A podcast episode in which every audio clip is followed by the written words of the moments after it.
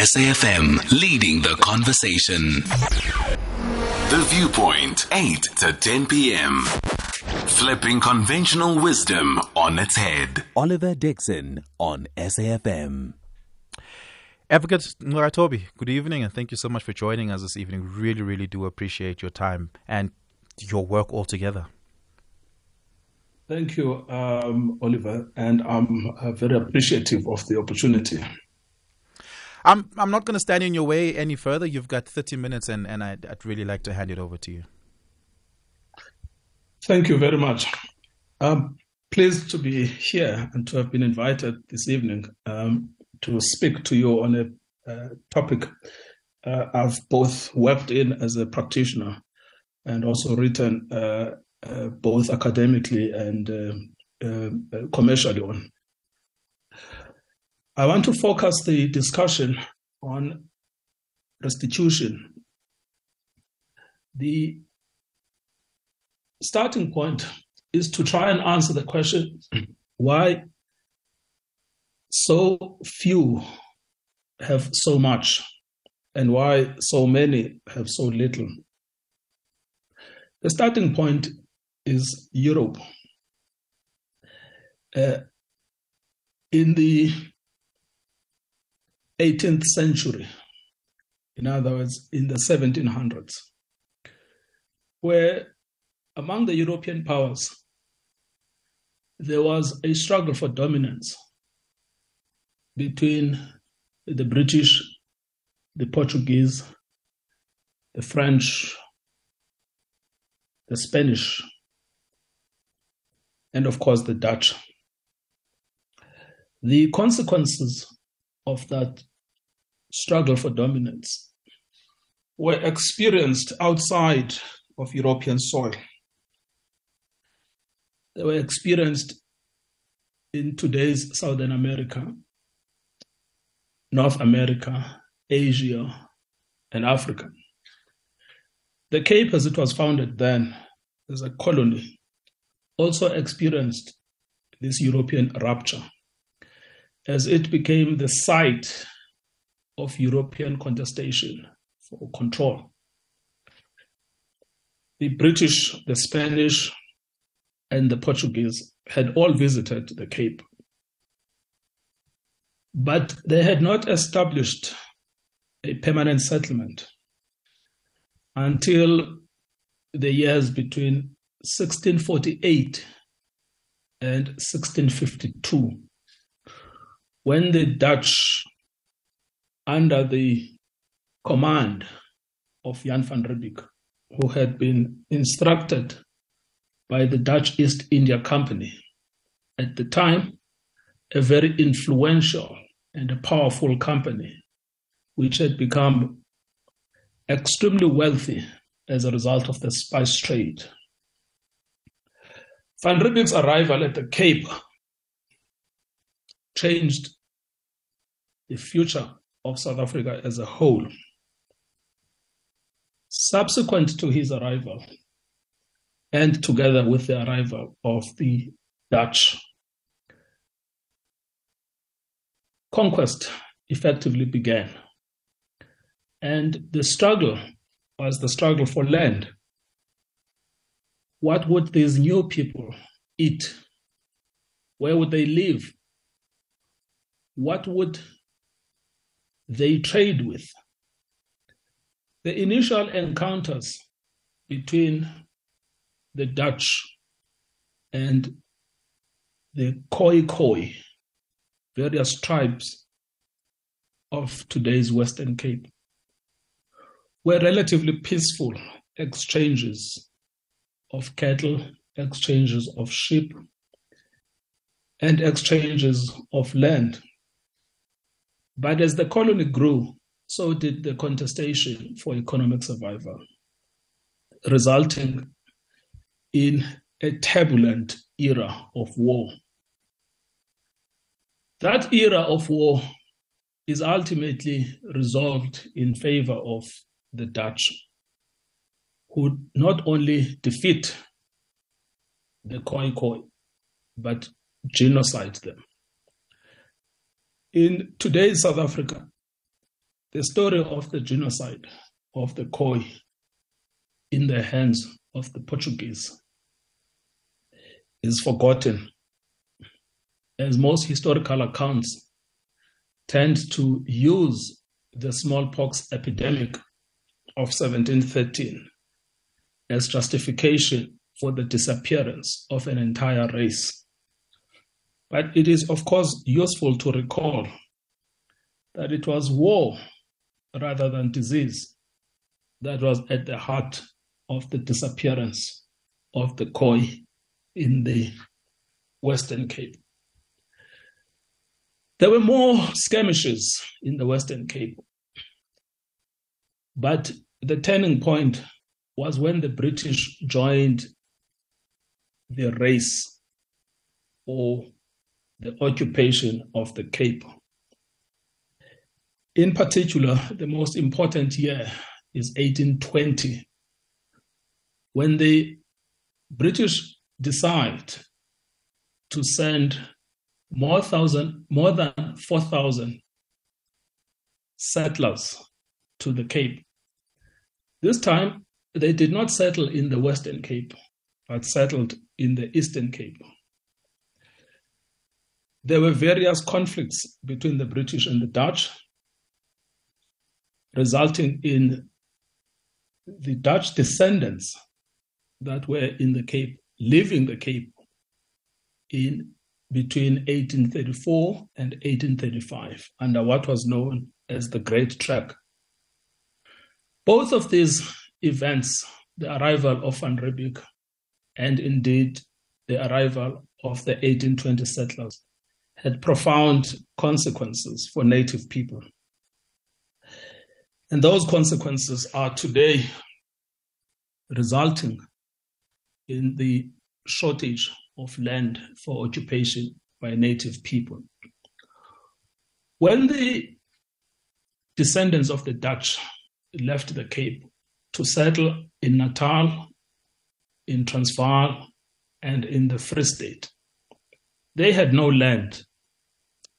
They encountered the Sothos, the Tswanas, the Zulus, and they vanquished them in war. So by 1879, when the last war of conquest was fought over Zululand, the picture had completely changed.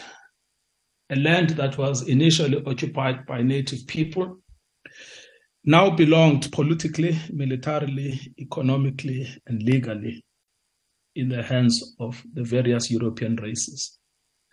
So that when the native Land Act of 1913 was passed.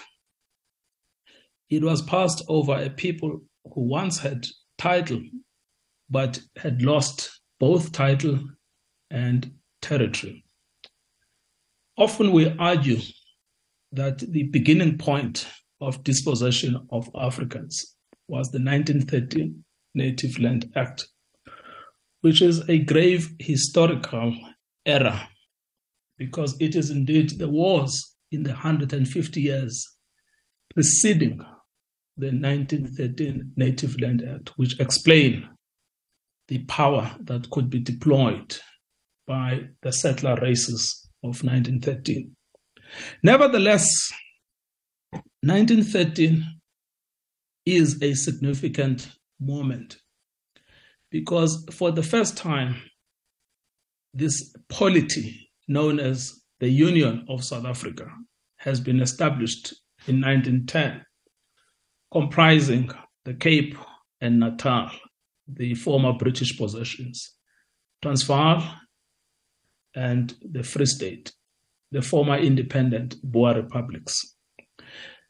Its unique element is racial distinction. And the racial distinction is manifest in two fundamental areas. One is citizenship. Who is a citizen of the new Union of South Africa? Do the native people have rights of citizenship? The second is land ownership. what is the extent to which native people can claim title over the territory? Both of those questions are decided against African people. They are neither citizens nor are they entitled to ownership of the territory known as South Africa.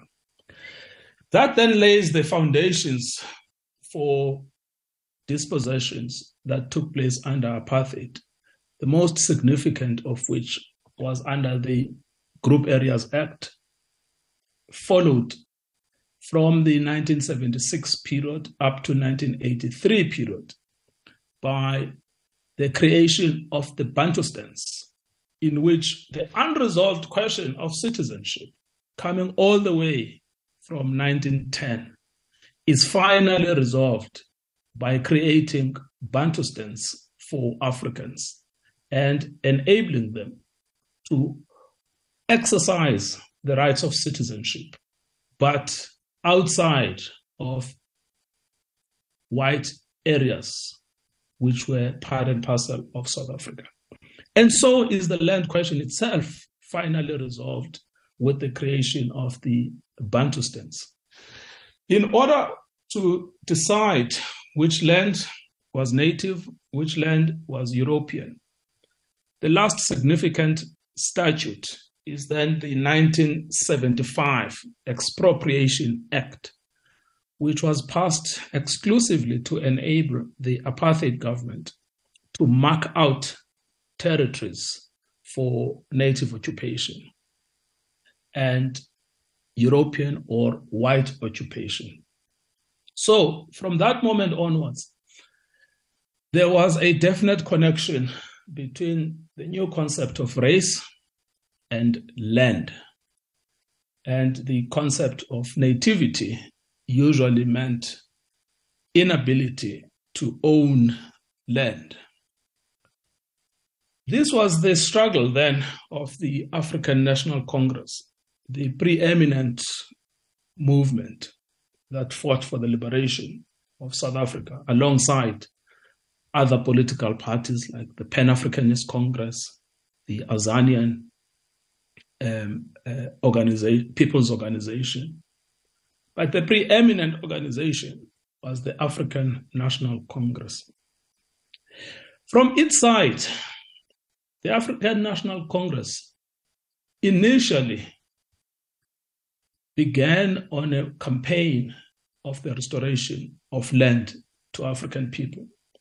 Much of this is apparent from its writings in 1923 when it passed the very first Bill of Rights. Most of us have forgotten about the contents of that Bill of Rights, which, in a sense, borrow, rather paradoxically, from Cecil John Rhodes himself, from his famous doctrine equality for all people south, for all civilized people south of the Zambezi.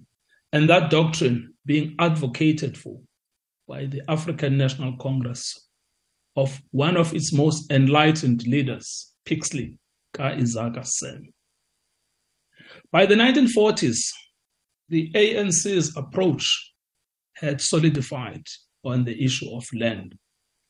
It was clear that it advocated expressly for the repeal of the Native Land Act and for the ability of all people, regardless of race, to acquire land in order to create a just society.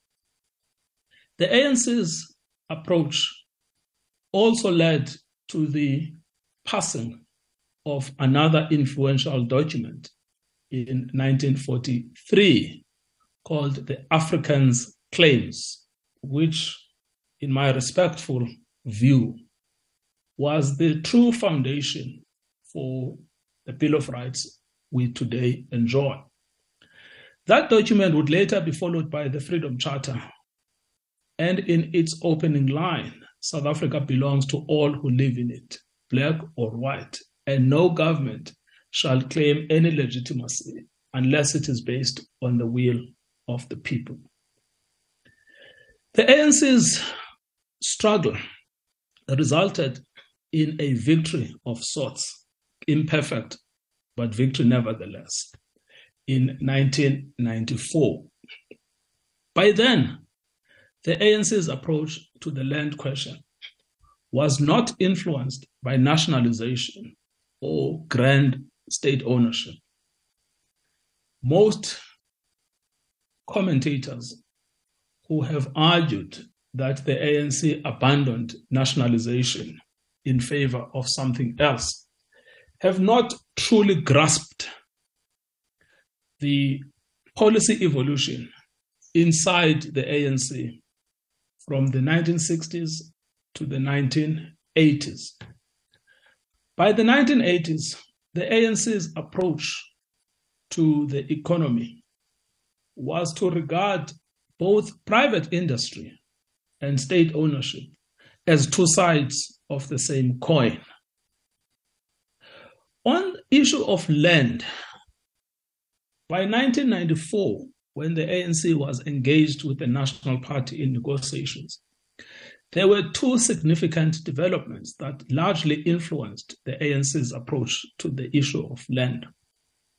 The first one was the experience of Lancaster in 1979 to 1980, when ZANU and ZAPU engaged the British government at Lancaster House in London and produced an agreement which would govern the liberated Zimbabwe.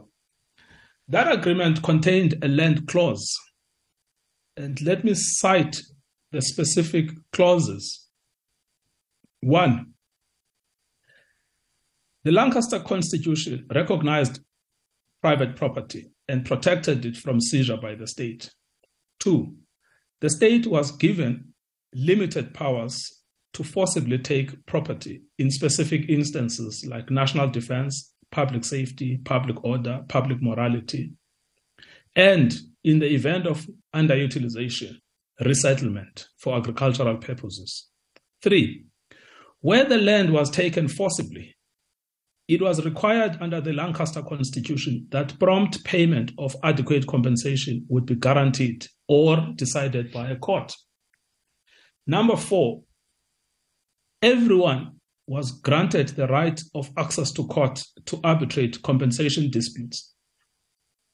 That meant that from the outset, the rights of the former settlers of Zimbabwe to hold on to property that was acquired under colonialism was recognized.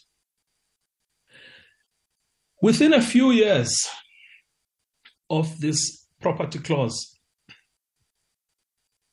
And although the state had the power to redistribute the land, very little land was in fact redistributed under the Zimbabwean African National Union Patriotic Front, the ZANU PF.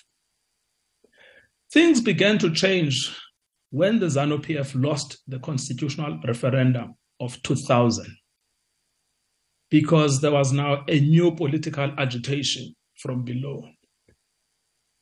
And that is what drove the mode of ZANU PF to usurp the debate of land reform from progressive voices like the Movement for Democratic Change.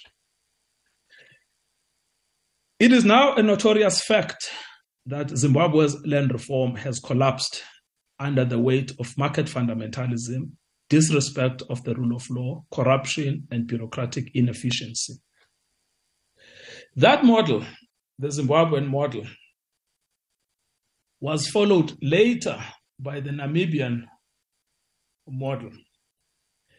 In Article 16 of the Namibian Constitution, which was adopted in 1989, the same feature that we found in the Zimbabwean Lancaster Constitution that property acquired under apartheid by white Namibians was also protected. But the Namibian government was given limited powers of compulsorily taking the land for wider redistribution. And this power was known as expropriation. In 2018, when I visited Namibia and had the pleasure of speaking to its president, Mr. Hage Geingob, it was already clear that the Namibian land reform program had itself failed much in the same way as the, Namib- as the Zimbabwean land reform program.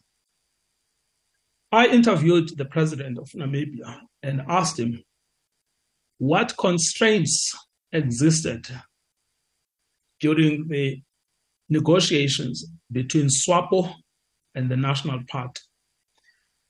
He mentioned the emerging global economic order dominated by the West, Namibia's strategic importance for South Africa's own independence, and the fact that the Zimbabwe's Zimbabwean failures of land reform were not yet evident. And so I mention these two examples to explain the paradox that faced South Africa. When it enters the family of free African states in 1994, uh, five years after Namibia, Again, in South Africa, property, like in Zimbabwe and in Namibia, was a major sticking point. But the formula that ultimately finds its way to Section 25 of the Constitution was borrowed from Zimbabwe, perfected in Namibia, and then applied to South Africa. Its unique feature is still that property acquired under colonialism and apartheid would not be uprooted at once Instead, the state is granted the power to expropriate for resettlement or land reform, subject to payment of compensation. Unlike in Zimbabwe, where compensation was guaranteed at market value, or in Namibia, where compensation was simply classified as just, in South Africa, not only should compensation be just, it must also be equitable. And it is the trick lies in that equitability of the compensation. But the point is that more than 28 years after liberation in South Africa, the experience of Zimbabwe, the experience of Namibia, now stares us in the face. The dream of land reform is yet to be realized. I want to spend then the last 10 minutes of my talk, exploring why, specifically in the context of land restitution, there has been a failure. In other words, to answer the question, why do we have an enabling legislative and environment, but it is producing outcomes that are contrary to the expectations? Why do we have a pro poor policy producing anti poor outcomes? Often the law has been criticized or blamed. But of course, the problem is never just one thing, and it is never just the law.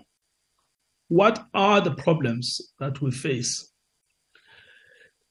The first problem that we have faced in land restitution is the nature of restitution itself. Land restitution focuses on the return of the land to a specific category of individuals. Those people that can prove that they were dispossessed of land or rights in land from the 19th of June 1913 when the Native Land Act came into operation. So there is an inherent limitation right at the outset. That limitation, which is a characteristic feature of any determination of a date, invariably excludes a range of other potential claims that fall outside of the predetermined date. That date was chosen plainly because it is the date when the Native Land Act came into operation. Was it a mistake to have chosen that date? I think there is a strong argument that the date was an error. But it was perhaps an error that could be explained because of the political constraints of the time. The second problem has been the institutionalization of land reform. Land reform is located in one institution, which is the Commission for the Restitution of Land Rights Act. You and I are unable to pursue individual claims. We all have to go via the institution. What that means is that if there is a breakdown in the efficacy of the institution, we are disempowered from pursuing individual claims. The third problem that we have faced has been the structure, what I have referred to in my book, Land Matters, the structure of land reform. What do I mean by that? The structure of land reform is primarily driven by landowners. Why do I say this? You have to look at how is the land made available for acquisition. Land is made available primarily through sales. It may either be an open sale, it may be a private sale, or it may be an auction. But all three mechanisms in which land is made available are driven by landowners. It is landowners who decide which land, what is the size that should be made available for sale. The state is unable to decide for itself that it wants this particular piece of ground if it is not available in the open market for sale. The second way in which landowners control the structure of land reform is by controlling the price. Landowners decide how much the land ought to be sold for. This is a function of a policy decision made by the ANC government in 1997 in its white paper on land, in which it decided that it would follow the willing buyer, willing seller. It did so under the influence of the land bank there is now vast evidence that this was the preference of the land bank. But it did so in conflict with the provisions of the constitution that had just been adopted a year earlier, the 1996 constitution, which expressly said that the price for land should not be market related, but should be just and equitable. And the third way in which landowners control the structure of land reform is by controlling what the land is used for. This is why the University of Stellenbosch published a report three years ago in which they found that all of the land that has been made available for sale to African people through the redistribution program, 99% of that land has been grazing land. Think about this. Of all the land that has been made available for redistribution to black owners, 99% of that has been grazing land. In other words, it has not been high value agricultural productive land.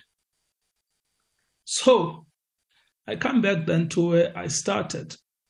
Why do many have so little and few so much? The answer is complex, but it is reducible probably into three explanations. One is the stubbornness of history. We are still living with the legacy of colonialism and the stubborn legacy of apartheid.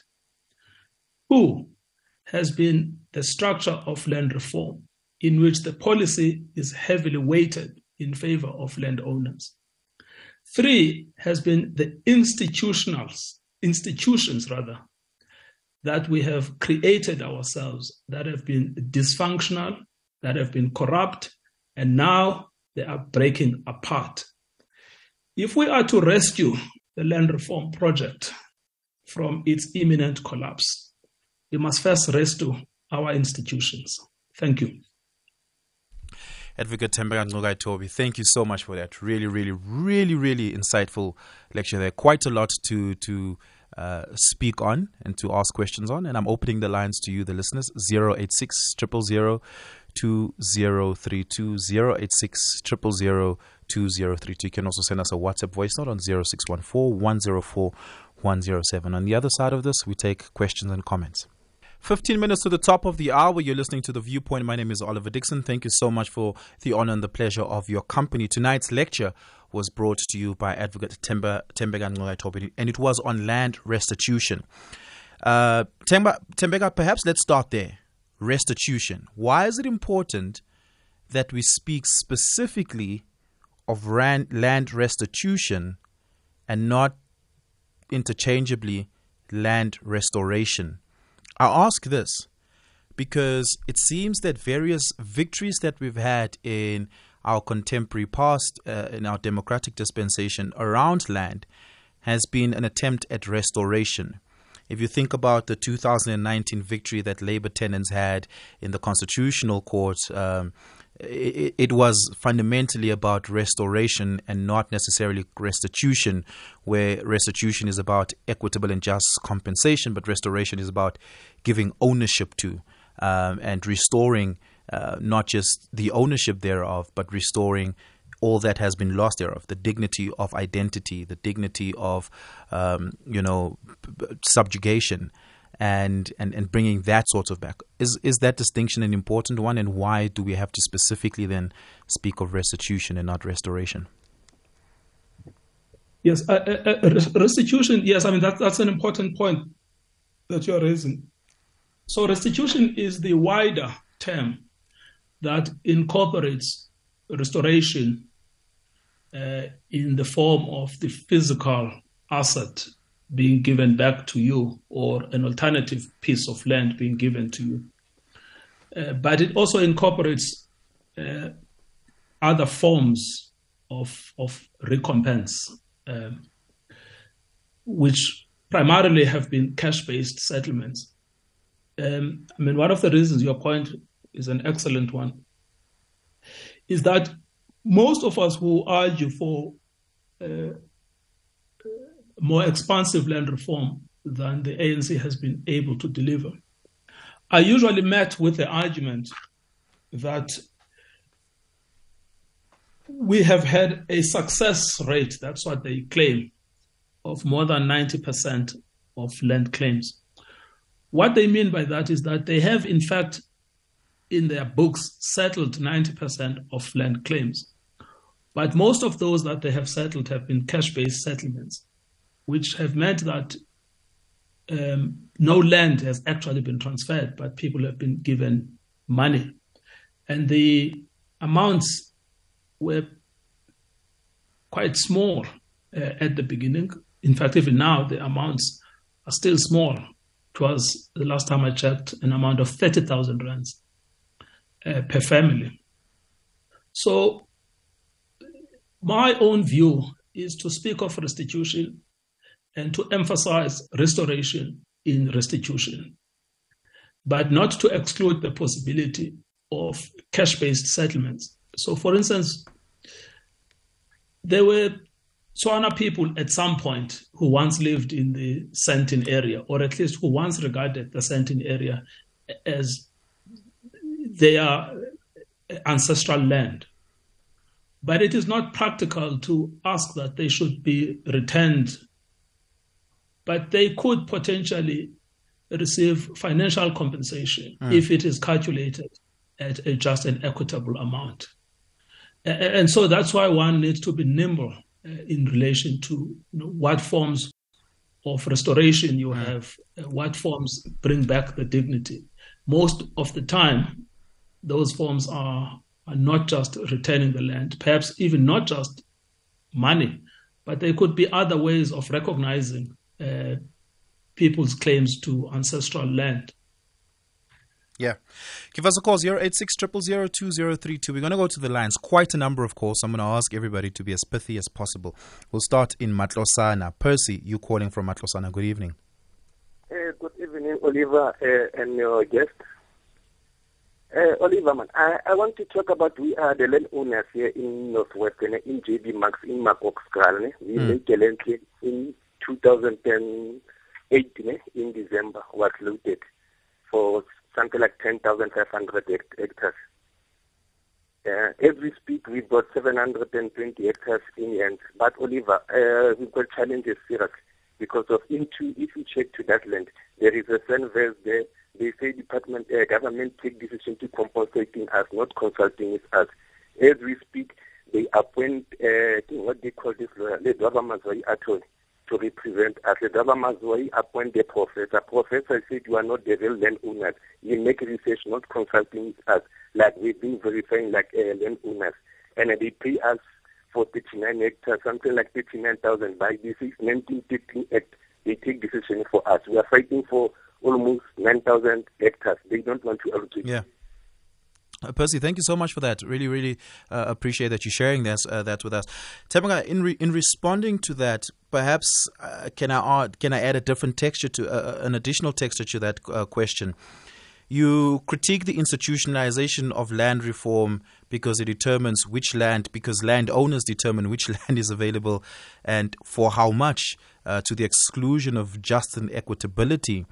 Uh, and, and, and Percy's question seems to speak very specifically to that piece of critique. How, how, do, you un, un, how do you unravel that? Yeah, I mean, this. no, I mean, this has been the, the, the old problem. You know, uh, what the hope was, you know, uh, and I, and I accept that the, the system has not been working. What the hope was was that you will interpose a government organ between the current owner, whose hold over the land is regarded as illegitimate morally, legally, politically, historically. And usually those were white men. Yeah. And the claimant who has an old historical claim. And so the way to avoid that potential combustible climate, you would interpose a state organ, which has been the commission. Yes. Last week, uh, a report appeared in the city press that said that members of the commission in Limpopo were in the pockets of uh, landowners. So even that idea that we, we had uh, that at the beginning of interposing a state organ has ultimately turned out to be disappointing. So it comes back then to how does one, it's still the case that a preferable approach is that you must interpose a state organ, which must then drive the land reform uh, process. But the point is that not this state organ not these particular hmm. individuals, mm. a, different form. And, and, that's why I ended my lecture by saying if we are to rescue the, the, the, land reform that is in its last knees, we have to rescue the institutions first, rebuild them. Uh, yeah, I, I, I was going to ask that because when before you got to that, when you critique the institutionalization of land reform, my assumption was that uh, the logical conclusion is that you must deinstitutionalize land reform. And I now understand you to not mean that. But what does the rescue of institutions look like? What's ailing in the institutions? It is, in, is it integrity and honesty, or is it the configuration? Yes, I think both structurally as well as uh, individually. In, in, in, I quoted the the statements that were made by uh, Mr. Mlengana, he resigned as the Director General of Land Affairs, I think in 2017. Uh, Mlu Mlengana, I think that was his name. He said that he had found it untenable to continue working in the Department of Land Affairs uh, be, be, be, because everyone was in it for themselves and, and no one was in it for the goals of the Constitution, which was to return land to people who legitimately deserve it. And so there is something there about the people that are in the institutions.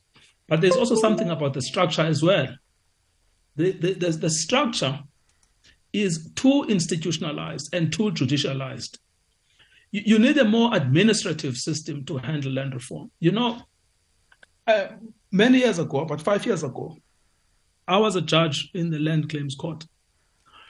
And I was astonished to, to discover that most people that approached the court were landowners.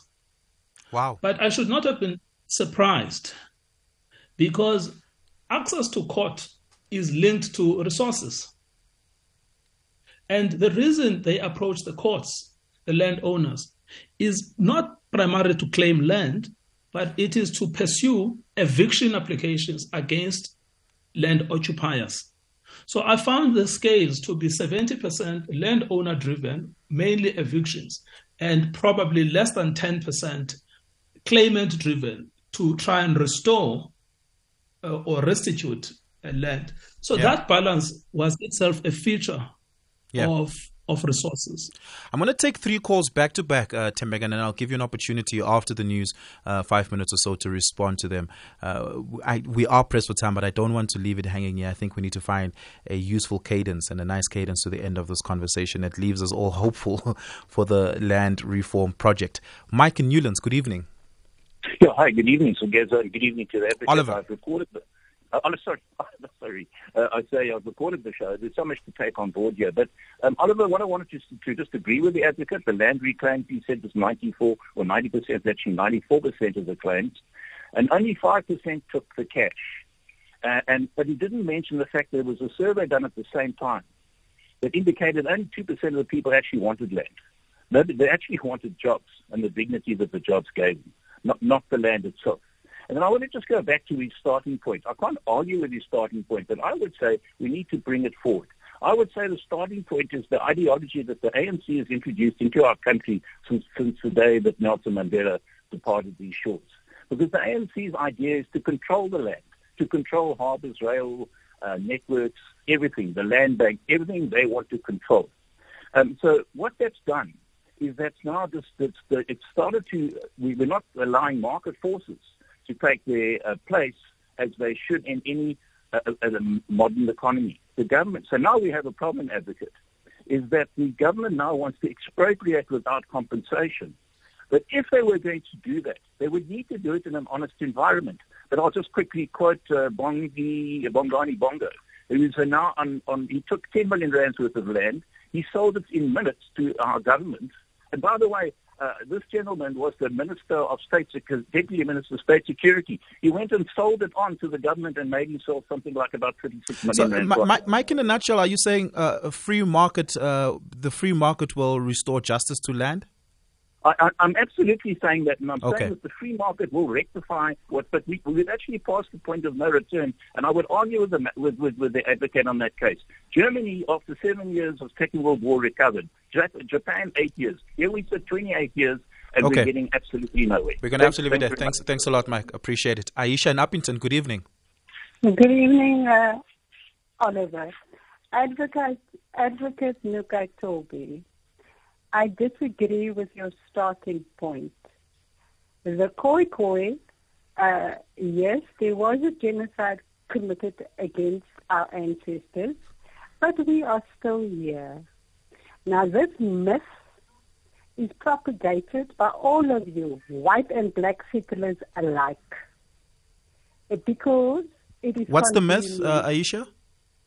The myth is that the Khoi and the San are all dead because they want to own our territory, not country, territory. Okay. What, did you, Aisha, did you understand genocide to mean extinct? Yes. Oh, okay. Let, let me finish with him. I just want to say to you, advocate, we're going to meet at the International Court so we can solve this so that you black settlers can go and find your countries that you come from and not try and claim our territory. Thank you. Oh, wow. Okay. KGM in Northwest, good evening. Good evening. Uh, good evening to the advocate. Uh, th- this is a, an, an, emotive issue, as you would know. Mm. Um, but just to maybe uh, put a bit of meat to what Aisha is saying. The starting point about this land issue excluding or outside us as bush people, it, it's just a perpetuation of or a continuation of a bad thing. Advocate Ngcukaitobi involved and everybody who claims to want to explain this outside us, even your story, even their story, that is being put. Facts are there that we have been so done hard by is an understatement. Now, just as a parting sh- shot, sure, because you, you, you are on, on time for the news. I, I think the day we can start talking about the land is the day when all this nonsensical, starting with this so-called constitution, is, is erased. That all the people are included, particularly us Bushmen, and then we can start talking properly. Right now, it's it's unlawfulness on top of unlawfulness, illegality on top of illegality. What is the advocate saying about us Bushmen who are not included in this process? Thank you, thank you for, for taking my call, Koketso. Thank you so much. A minute after nine o'clock, Midupe has your news. SAFM leading the conversation. The Viewpoint, 8 to 10 p.m. Turning conventional wisdom on its head. Oliver Dixon on SAFM. Nine minutes after 9 p.m., you're listening to The Viewpoint. My name is Oliver Dixon, standing in this evening for Songezo Mapete. Um, and I'm in conversation with Advocate Tembeka Toby, and we're talking land restitution. We had three calls before we went to the news break, and I'd like to give uh, Tembeka the last five minutes to just sort of wrap up and respond to those questions. I guess in part that SABC2 ad answered half of Aisha's question. But uh, would you like to respond to some of those? Starting with Mike, of course, arguing that uh, free market fundamentalism will deal with land justice. yeah, I, I, always find this argument interesting because it presupposes that there is no um, market structure that's operational right now. When the truth is that the ANC policy has been a market based policy. And the distortions we are living with today are market distortions. What we have right now in South Africa is a product of a market based system. We have been applying willing seller, willing buyer. We've never applied true state intervention in land. Even the attempts to amend the Expropriation Act have simply not worked. They have not succeeded.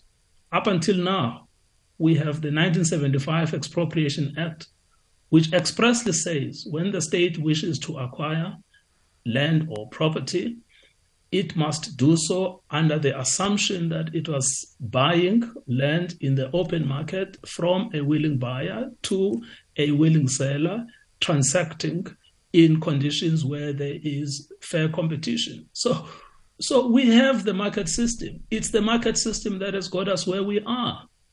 And so, so the argument is to critique the market system. It is not to replace it with an equally imperfect state institution, but it is to critique it so that its unacceptable outcomes uh, are not perpetuated into the, the future. And in many respects, it's probably because big business and landowners have succeeded in creating the myth that somehow the market is not operational in South Africa, when everyone knows that actually that's the dominant force that operates in land reform. And it's in fact the dominant force that operates in the economy as a whole. All of this has its origin in the growth, employment, and redistribution strategy in GEAR, mm. which set this country on a market based growth trajectory. And look where that has got us. So it, it is a complete distortion of the evidence that uh, somehow the market is outside of the, the policy. The market is part of the problem, uh, and we've got to be to critique the outcomes that it has led us. All of this inequality, all of this poverty that we are living with, yeah, is just, in fact a product yeah, just in in, in, Yeah. in, in just in responding to not a question that Mike raised, but a comment he made um, in, in in critique to uh, state institutionalized land reform uh, through expropriation means. He argues that a survey revealed that only 2% of dispossessed people wanted the land, the others just wanted jobs. Um, such surveys are, are, thrown around quite often, or at least outcomes of such surveys are thrown around quite often as a means often to uh, discourage uh, the necessity of, of uh, wholesale land reform. Do you have a view on that? Yes, I do. I mean, often that is also the, the retort that I, I hear uh, uh, from landowners uh, and largely sort of market fundamentalists. Uh, they say, why, why are you talking about land? Because nobody wants land. Of course, if you ask an unemployed person, would you rather get a piece of land today or would you rather get a job? Or would you rather get 30,000 in your account or would you rather get land? And most people will say, I'd rather get a job. And a lot of others will say, I'd rather get 30,000 rands in, in, in, in my pocket today. That's not the same thing as asking them, is land important in your life? And not comparing it with any other um, uh, uh asset. Is land important in your life? The answer to many people, they'll say, yes, of course, land is important in my life. And you also ask yourself the question, and I was in Stellenbosch where I made this argument at Stellenbosch University, I think about three years ago, where a, person stands up from the floor and they say that, you know, uh, land is no longer important in the economy. Uh, most of the economy is now driven primarily by tertiary products and services. So I say to him, sorry, sir, would you, would you prefer to donate to me your land right now? And you, and the answer always is no. Why should I? But I mean, if your argument is that land is not important, then why don't you give it up? Yeah. so this is where, you know, this is where these distortions always happen. Is is that someone comes and tells you, as a landless person, they come and tell you that land is not important to you, but they are hoarding, like literally hoarding, uh, uh, Oliver, hoarding hectares of land. Mm. You know, so you ask, why don't you give it up if it is n- yeah. uh, not so important to you? So, so I mean, none of this. I mean, it's all myth upon myth, and and and it's really speaking to the the power of myth making uh, in the hands of the market forces that we are even today in 2023 in February, I'm debating such a nonsensical. Uh, the power notion. of myth making. just maybe in, in 60 so, seconds. So, uh, yeah, so there is, but there is an important point around the, the story of the, the Khoi Khoi. Yes. There is a combination of issues that go into this story of the Khoi Khoi. There is the one, the making of race itself. You know what? The, one of the successes of the apartheid government was to create another myth that somehow the people that speak Xhosa and the people that spoke Afrikaans were different people, or the people that spoke Zulu, or people that spoke Tswana were different people.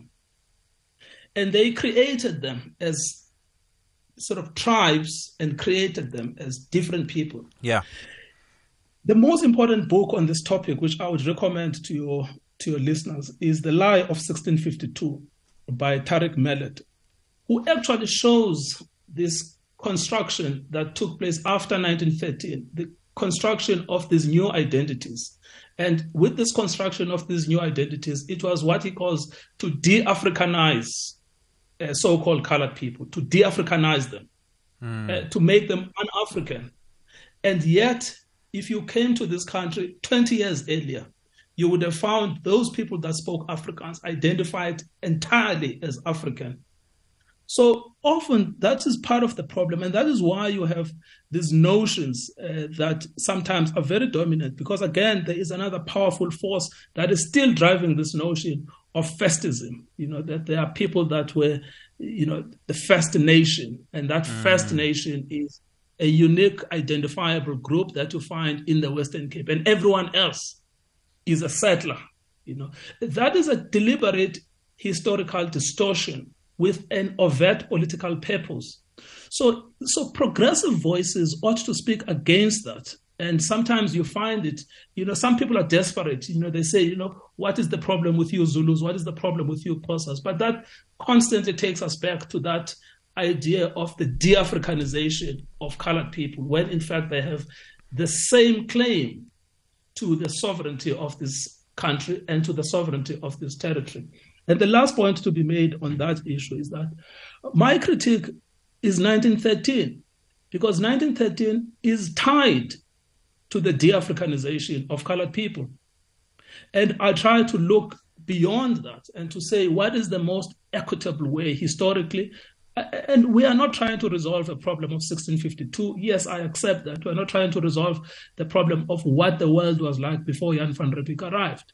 We are trying to resolve a world of 2023 Mm. We're trying to find a way in which we can live harmoniously, in, in ways in which we can live peacefully, ways in which we can live without so much destitution.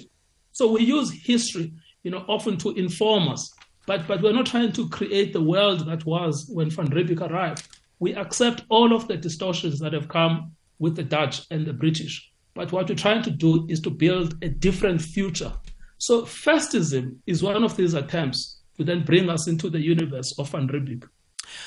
Temba, thank you so much for this. This has really been incredibly insightful. I've, I got a text here from someone on our WhatsApp line saying, My name is Moji Pilan and I'm listening to your program with Advocate Ngcukaitobi on the land today. Can I access the recording of the show even if I have to buy it? Uh, Moji, you don't have to buy it. It's freely available on the SAFM website. You can listen to the podcast. But if you do want to buy something, buy one or both of Tembeka's books. If you were to ask me, I would say start with The Land is Ours. Uh, reads a lot like a story and less uh, a really, you know, dense conversation on land and tracks an important history. But if somebody only had 250 Rand to spend, Tembeka, which of your two books should they go for first? you know, that's like asking which of my two children do I love. but yes, I agree with you. Uh, I agree with you. It should be the land is ours. Thank you so much. Really appreciate it. That is Advocate Temba Nogai Toby.